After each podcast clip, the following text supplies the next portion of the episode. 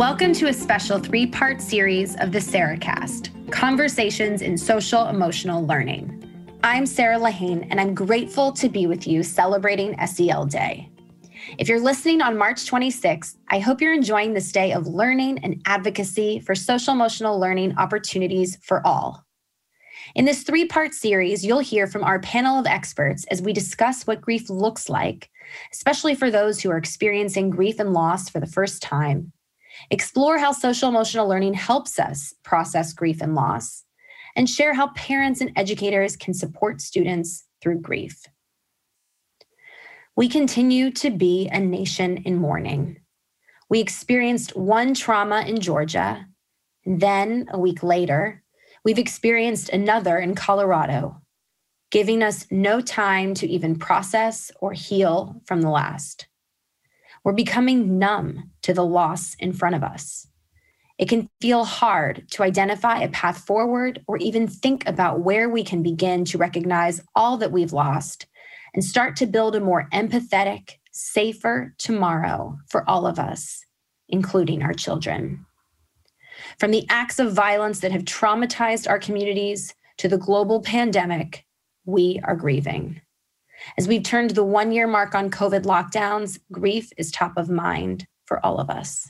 Whether we have lost a loved one this year from COVID, or we're grieving the loss of the routines and lives that we knew, the jobs and security that we had, or the familiar faces we saw on our way to work or school, we are all processing this for ourselves, our students, and our families. And I could not think of a more important time to draw on social emotional skills to navigate challenges and build resiliency than now. I'm excited to introduce our guest today, George Hagman, leading psychotherapist who has authored numerous publications on bereavement and mourning, self psychology, and art and creativity. Tiffany Papageorge, author of the groundbreaking children's book My Yellow Balloon and certified grief and loss specialist. Rebecca Soffer, co founder and CEO of Modern Loss, a platform offering content and community addressing grief and loss, and co author of the book Modern Loss Candid Conversation About Grief. And David Adams, who will be joining us later, the CEO of the Urban Assembly, a model provider of innovative school support services. So before we dive into this discussion, it wouldn't be the Sarahcast or Move This World without some kind of creative opportunity for us to center ourselves and ground ourselves in this discussion. So let's take a moment, if you can, and close your eyes.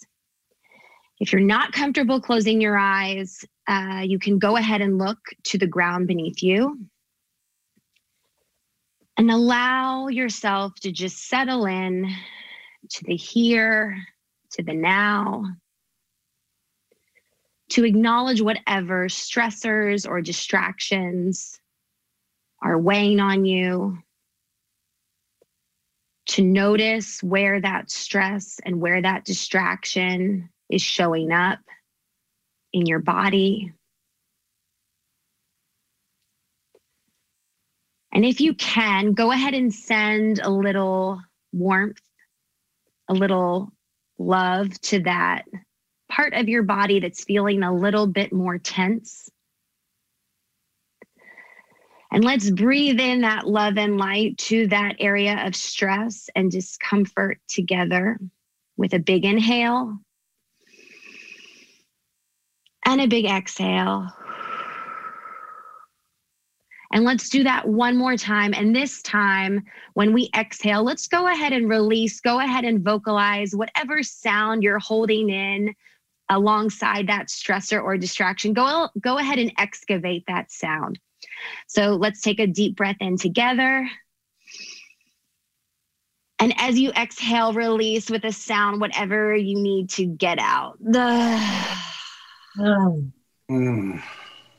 Great, thank you. You can go ahead and open your eyes. I hope you feel a little bit more grounded as we dive in. Uh, before we begin this conversation, can you each let us know who you are with a specific moment that brought you into this work and maybe your favorite part of your job? Uh, Rebecca, would you go first? Sure. Um, thank you so much for having me today, Sarah. I'm so honored. Um, my name is Rebecca Soffer. I run Modern Loss.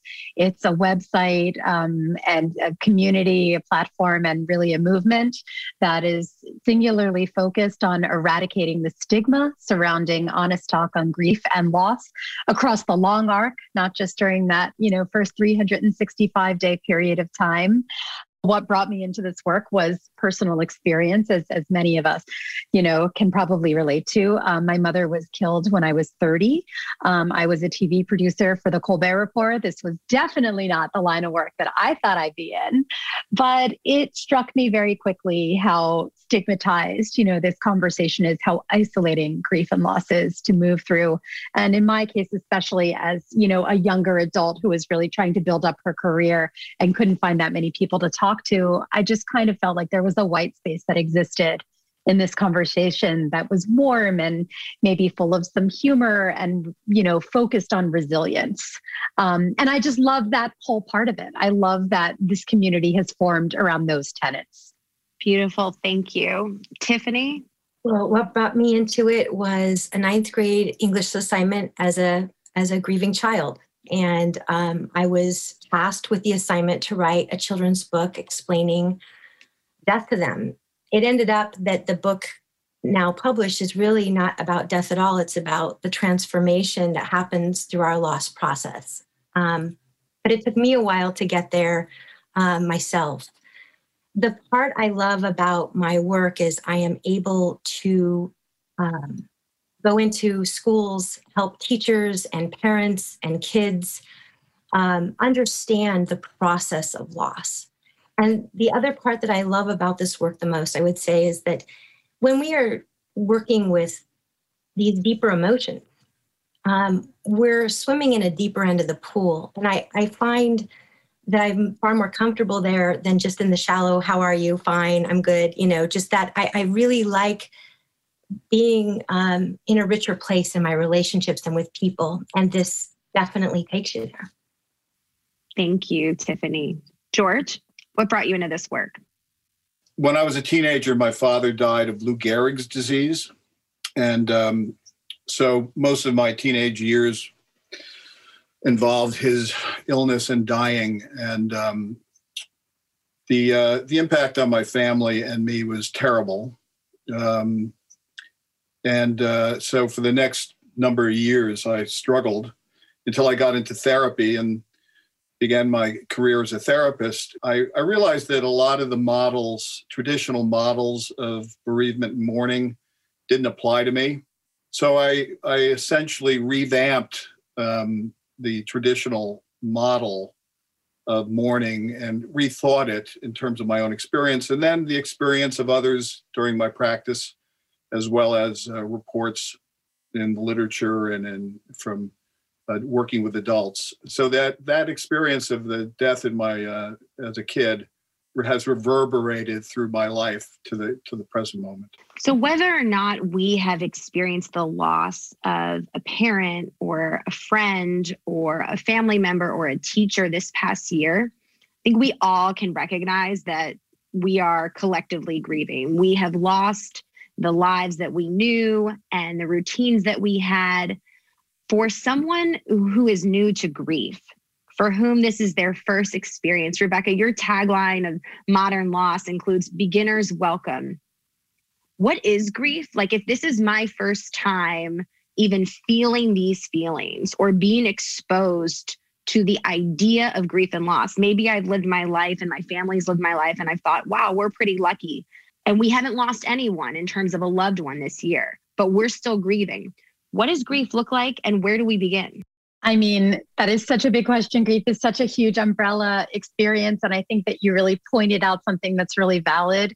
And I always said that, you know, when my mom died and I really struggled with trying to find people who could understand what I was going through. I remember thinking, God, I wish I could just implant a microchip into people's brains for like one second so that they understood how scary this feels and how uneven the terrain under my feet feels and how like I don't even know what like next year is going to look like, much less tomorrow is going to look like. And now we're a year into the pandemic. And I think all of us know what grief looks like. Like we all have that microchip in our heads now because we've all been grieving something. And so my personal definition of grief is, you know, the, the absence of something that is meaningful or someone that is meaningful or comforting, gives you a sense of security, gives you a sense of assuredness, of love, um, you know, or just a presence, like something that you are used to being there, where, you know, when it is no longer there, you are just thrown for a loop. And, you know, grief is complicated. Not every sort of grieving relationship is one that is built on intense love. And so, you know, all of us are there right now, even if it's not due to a death loss. And George, you helped me with episode four of the Emotion Motion podcast, which is also produced by the Move This World audio network. And in episode four, Megan the Mermaid experiences grief and loss. And we brought you in to, to help it feel more authentic.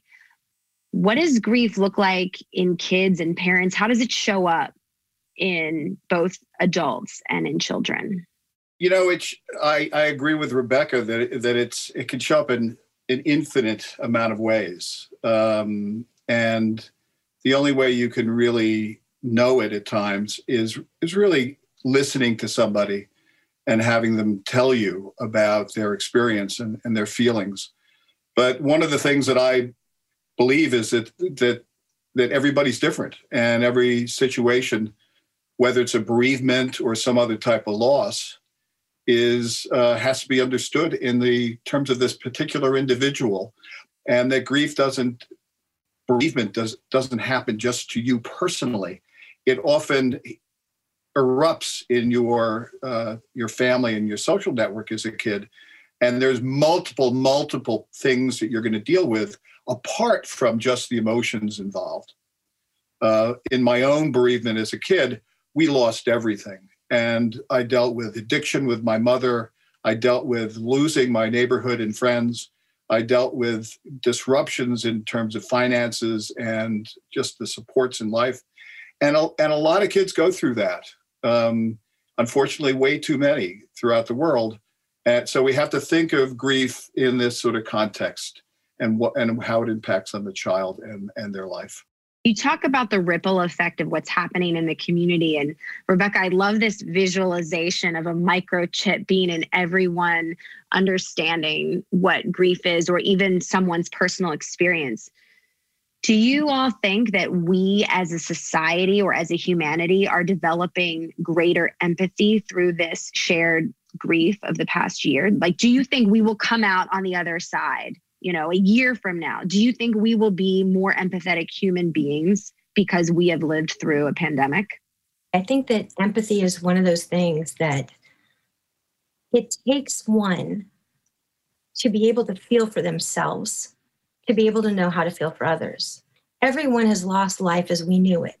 And loss is pervasive and it and it affects everything and so some people are rebelling against it and saying no i'm not going to go there and so when I see that, I, I think, well, if we if we deny that anything is happening and we don't feel, we don't feel for ourselves and we don't allow ourselves time to feel our own grief, then how can we possibly feel empathy for anyone else? And putting this out in the world and saying, yes, we all feel it, we all experience it, it's real. Grief is a normal person having a normal reaction to an abnormal event, whatever you want to call it, whatever is happening to you. You are a normal person having a normal reaction to an abnormal thing. 500,000 people died just in this last year. We do not deal with death well in this country. This is terrible, and this will have repercussions which will be for, for a generation. We've had black people murdered by the police and the, the rupture in our society. So, the issue of bereavement of the last year but this is a serious, serious thing socially. And, you know, just 500,000 people dying is millions of people affected by bereavement. Uh, and with each one of our, our Black citizens dying from the police, it affects thousands and even millions of people. And we're not doing well with this.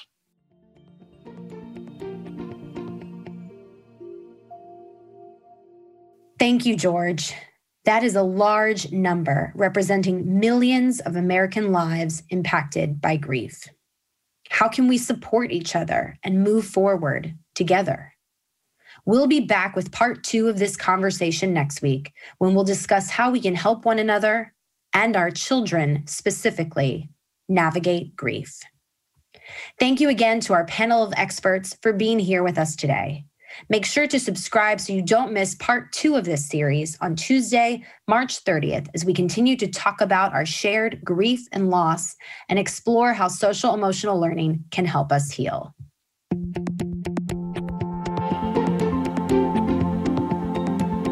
Thank you for tuning into the Sarahcast today. I loved spending this time with you. Before you go, join me for one final breath and hold in your mind a word or phrase that you are taking away from this conversation. Breathe in and breathe out. If you liked this episode, don't forget to rate, review, and subscribe on Apple Podcasts, Google Podcasts, Spotify, Stitcher, or wherever you listen to podcasts.